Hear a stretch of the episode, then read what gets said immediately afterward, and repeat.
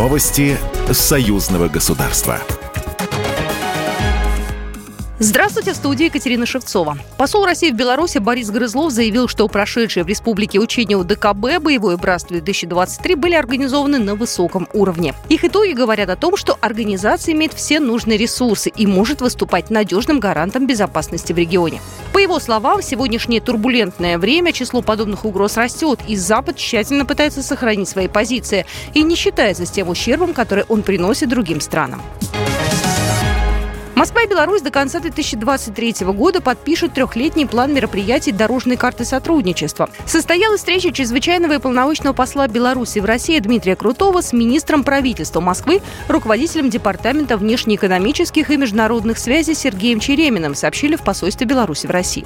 Стороны обсудили вопросы двустороннего сотрудничества с российской столицей и график предстоящих совместных мероприятий. Особое внимание уделено проведению до конца 2023 года совместного заседания рабочей группы по координации взаимодействия Беларуси и города Москвы, подписанию трехлетнего плана мероприятий дорожной карты по сотрудничеству.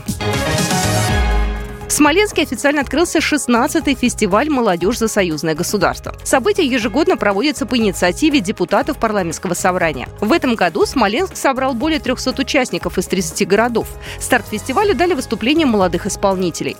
В этом году особое внимание уделяется общей истории двух государств. В рамках программы фестиваля состоится акция «Свеча памяти», пройдут различные мастер-классы, а также международный конкурс исполнителей молодежной песни. Выступления участников будут оценивать профессиональные жюри, известные артисты артисты и музыканты двух стран-соседок. Сергей Клишевич, заместитель председателя комиссии парламентского собрания по молодежной политике, спорту и туризму.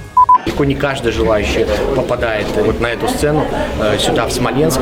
И это, конечно же, свидетельство того, что популярность фестиваля растет. Я думаю, что география должна расширяться, и сюда должны присоединяться не только белорусские, российские молодые артисты, но и э, молодежь из других стран.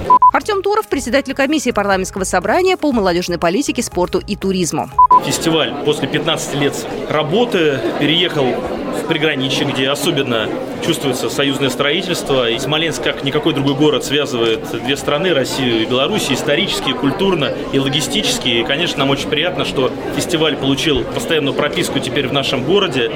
Официальная программа фестиваля завершится 8 сентября торжественным гала-концертом «За новый горизонт», где будут объявлены победители соревновательных программ. Для зрителей выступят лауреаты конкурса, исполнители молодежной песни, художественные коллективы, а также артисты эстрады Беларуси России. Программа произведена по заказу телерадиовещательной организации Союзного государства.